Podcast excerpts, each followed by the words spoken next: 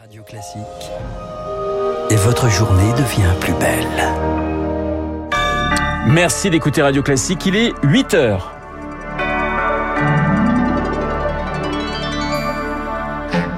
La matinale de Radio Classique avec Renaud Blanc. Et à la une des raffineries toujours bloquées, nous serons à Fos-sur-Mer dans les Bouches-du-Rhône dès le début de ce journal. L'hommage contesté d'Emmanuel Macron à Gisèle Halimi, le chef de l'État, accusé de récupération politique par les féministes. Et puis le choc Bayern Munich PSG, c'est ce soir et c'est du football. On en parlera dans quelques instants avec mon confrère de l'équipe, Vincent Duluc.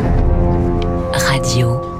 Classique. Le journal du 8h présenté par Lucille Bréau. Bonjour Lucille. Bonjour Renaud, bonjour à tous. Direction pour commencer ce journal, direction la raffinerie de Fos-sur-Mer près de Marseille, toujours bloquée ce matin. Faut-il craindre des pompes à sec comme en octobre Depuis 24 heures, plus une goutte de carburant ne sort du site. Contre la réforme des retraites, Charles Ducrot, on vous retrouve sur place, un mouvement pour durer.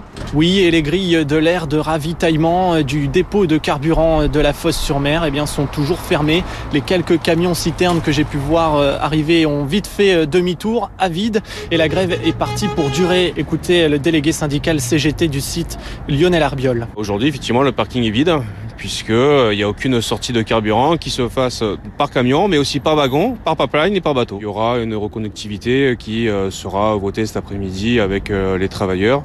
Et ensuite, nous irons voir notre direction pour faire un protocole de grève qui prévoira qu'il n'y ait aucune sortie de carburant jusqu'à vendredi 21h.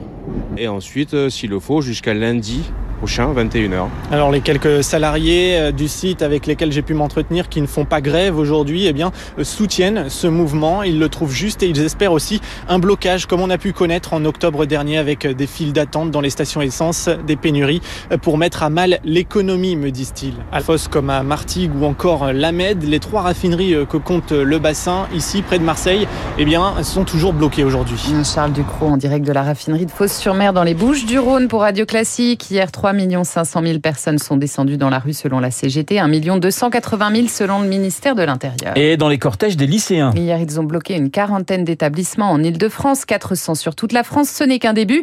C'est ce qu'ils ont dit à Julie Drouin dans le cortège parisien. Et un petit problème avec ce, ce son qui n'est pas encore parti. On y reviendra peut-être. Les syndicats, eux, ont coché deux nouvelles cases dans leur calendrier samedi prochain et la semaine prochaine, date encore à définir. Ils demandent à être reçus par Emmanuel Macron. La porte de l'exécutif a toujours été ouverte, répond l'Élysée, plus qu'ouverte, ajoute ce matin le porte-parole du gouvernement, Olivier Véran. Et on a retrouvé justement ce reportage et je vous propose de l'écouter. Il faut dire que la période est quelque peu stressante pour les lycéens. À deux jours de la fin des vœux de Parcoursup et à deux semaines des premières épreuves de spécialité du bac. On dénombre un peu plus d'un pour cent de lycées bloqués sur toute la France, mais le chiffre a tout de même doublé pour cette sixième journée de mobilisation. Ephraim Stralka Belleuil est le secrétaire national de la voie lycéenne. On nous met tellement une pression monstre dessus que finalement les lycéens ont peur de se mobiliser, ont peur de louper des heures de cours. Aujourd'hui, on peut considérer ça comme une victoire parce qu'il y a eu des lycées qui n'ont jamais bloqué de leur vie. C'est plus seulement les lycées habituels comme à Paris qui bloquaient, mais aujourd'hui c'est bien toute la France qui bloque. Le syndicat lycéen fidèle prédit une montée en puissance de la contestation une fois les épreuves de spécialité passées. Son délégué national, Gwen Thomas Alves. À partir du moment où on va commencer à se mobiliser, jusqu'au retrait de la réforme, on lâchera rien, on sera toutes les semaines dans les manifestations, on sera devant l'établissement tous les jours s'il le faut. Macron et son gouvernement ont peur de la mobilisation des jeunes et des étudiants, et là c'est ce qui est en train de se concrétiser réellement aujourd'hui. Car si cette réforme des retraites paraît bien lointaine pour ces jeunes lycéens, eux anticipent déjà l'impact direct qu'elle aura sur leur vie future. Il y a un côté solidarité avec nos aînés, on se bat réellement pour eux, mais également parce que quand on regarde, il y a 18% de chômage actuellement chez les jeunes. Et donc, si on augmente l'âge de départ légal à la retraite, le marché du travail sera encore plus saturé avec encore plus d'étudiants aux banques alimentaires. Le syndicat appelle à bloquer les lycées jusqu'à demain au moins, jeudi 9 mars, le jour de la mobilisation de la jeunesse. Le reportage de Julie Drouin.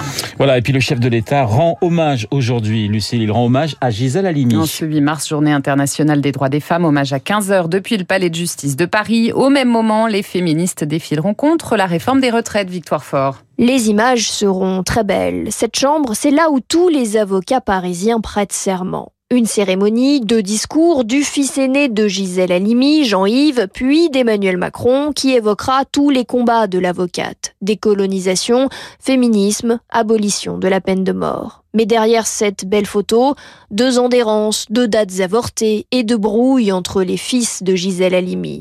Deux ans qui ont tari l'enthousiasme autour de ce moment. Tout s'est joué au dernier moment, admet le palais. Serge Alimi, le fils cadet, refuse de se rendre à la cérémonie, une position politique selon l'Élysée.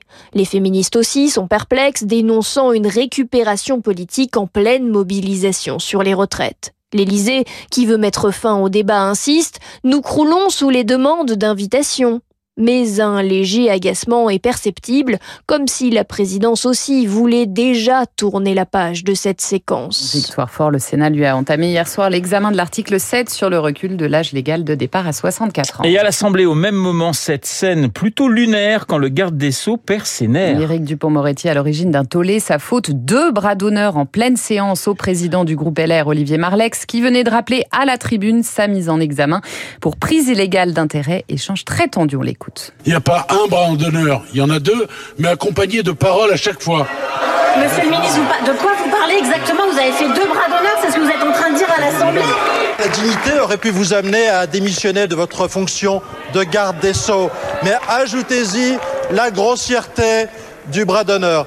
Et les excuses que je demande, monsieur le garde des Sceaux, elles sont pour notre institution. Éric Dupont-Moretti qui finira par s'excuser. Réaction ce matin du porte-parole du gouvernement, Olivier Véran. Il faut qu'on soit tous absolument exemplaires. Il faut qu'on se tienne. 8h06 sur Radio Classique. On ouvre la page sport avec du football et les huitièmes de finale de la Ligue des Champions. Et oui, la qualification hier pour les quarts des Portugais du Benfica et des Anglais de Chelsea. En attendant ce soir, le choc entre le Bayern Munich et le Paris Saint-Germain. À l'aller, les Bavarois s'étaient imposés 1-0 au Parc des Princes.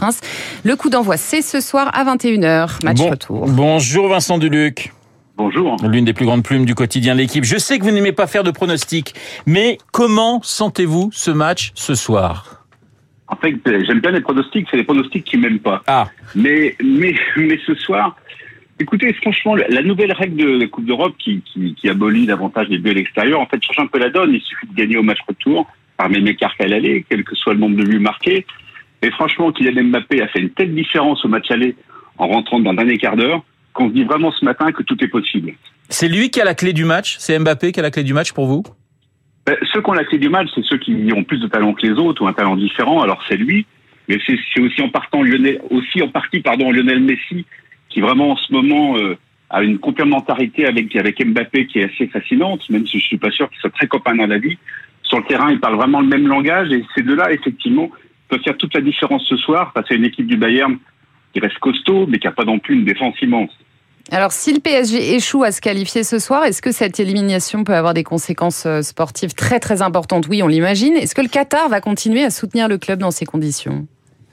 Mais je pense que les, les, les, conséquences les plus prévisibles, c'est que ça en sera fini de Christophe Galtier, le grand entraîneur, puisque à chaque fois que le Qatar échoue, c'est l'entraîneur qui, paye les pots cassés. Ça avait déjà été le cas pour Carlo, Ancelotti. Ça ne remettait pas en cause sa qualité d'entraîneur, puisqu'il a gagné la Ligue des Champions Real la saison dernière.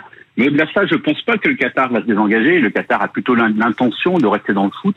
D'abord à travers ses, intérêts télévisuels via BID, et puis aussi à travers son, son investissement, d'ailleurs dans le foot mondial, puisque le Qatar est candidat au rachat de Manchester United. Donc je ne pense pas du tout que, que le Qatar va se désengager du PSG ça devient maintenant une cause euh, nationale probablement euh, au Qatar et, et, et, on voit bien que la, volonté du Qatar de par exemple de transformer le Paris des Princes pousse plutôt vers la théorie d'un maintien. 1 milliard 400 millions, euh, c'est le montant total de l'investissement en matière de transfert. Hein. Les Neymar qui ne jouera pas ce soir, Mbappé, Di Maria et, et j'en passe. Est-ce qu'il n'y a pas un moment quand même où on va se dire si on se fait sortir tout le temps en huitième de finale, stop?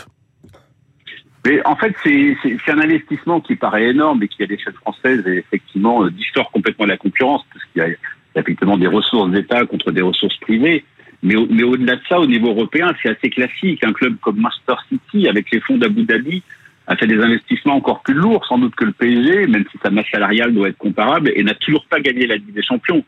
Donc on va dire que même si le palmarès de la Ligue des Champions n'a pas beaucoup d'imagination, puisqu'il y a très peu de vainqueurs inédits, il n'empêche que ces investissements-là, un jour, vont finir par payer. Mais c'est vrai qu'à Paris, on se demande quand. Alors, une dernière question, Vincent. L'avenir de Kylian Mbappé en cas de défaite, est-ce qu'il se joue également du côté du Paris Saint-Germain? Est-ce que le meilleur joueur du monde ne va pas être lassé en cas de défaite? Je répète. C'est une question à laquelle il est un peu difficile de, de répondre. On, on, pensait qu'il voulait vraiment partir au Real de Madrid l'été dernier, et peut-être que le fait que le Real ait gagné, la, la, sans lui, l'a poussé à rester au PSG.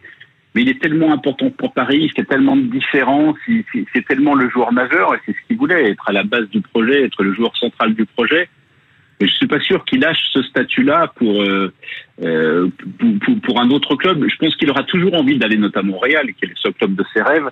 Mais je suis pas sûr que ça soit tout de suite. Mais il est évident que le PSG ne peut pas continuer à, à, à tout miser sur ce trio Mbappé, Messi, Neymar, alors que ça ne fonctionne pas et alors qu'on sait tous que que Kylian Mbappé préférait par exemple jouer sans Neymar. Merci Vincent Duluc. Coup d'envoi ce soir 21h donc entre le Bayern de Munich et le Paris Saint-Germain. Vincent Duluc du quotidien. L'équipe, le journal de 8h présenté par Lucille Bréau. Merci Lucille. Dans un instant, nous allons retrouver et il est déjà dans ce studio Guillaume Durand avec Salut. son invité Guillaume. Hein. Voilà, c'est une sorte de Mbappé. Il s'appelle Jérôme Fourquet, il est politologue, tout le monde le connaît, directeur du département d'opinion publique à l'IFOP. On va interpréter ce qui s'est passé hier, évidemment les jours qui viennent. C'est important, on va en parler avec Guillaume Tabar dans un instant auteur de La France sous nos yeux aux éditions du Seuil il y a quelques temps, ouvrage remarqué sur la désindustrialisation de la France et les mouvements sociologiques euh, qui ont bien changé dans un pays où on ne désespère plus Billancourt, c'est plus le pays où s'affrontent euh, Marcel Dassault justement et les ouvriers de la régie Renault. La France a totalement changé, c'est devenu euh, la France désindustrielle, la France notamment d'Amazon et c'est évidemment le sous-contexte des conflits qu'on connaît actuellement. Voilà, et puis 8h40, on retrouvera Marc Lambron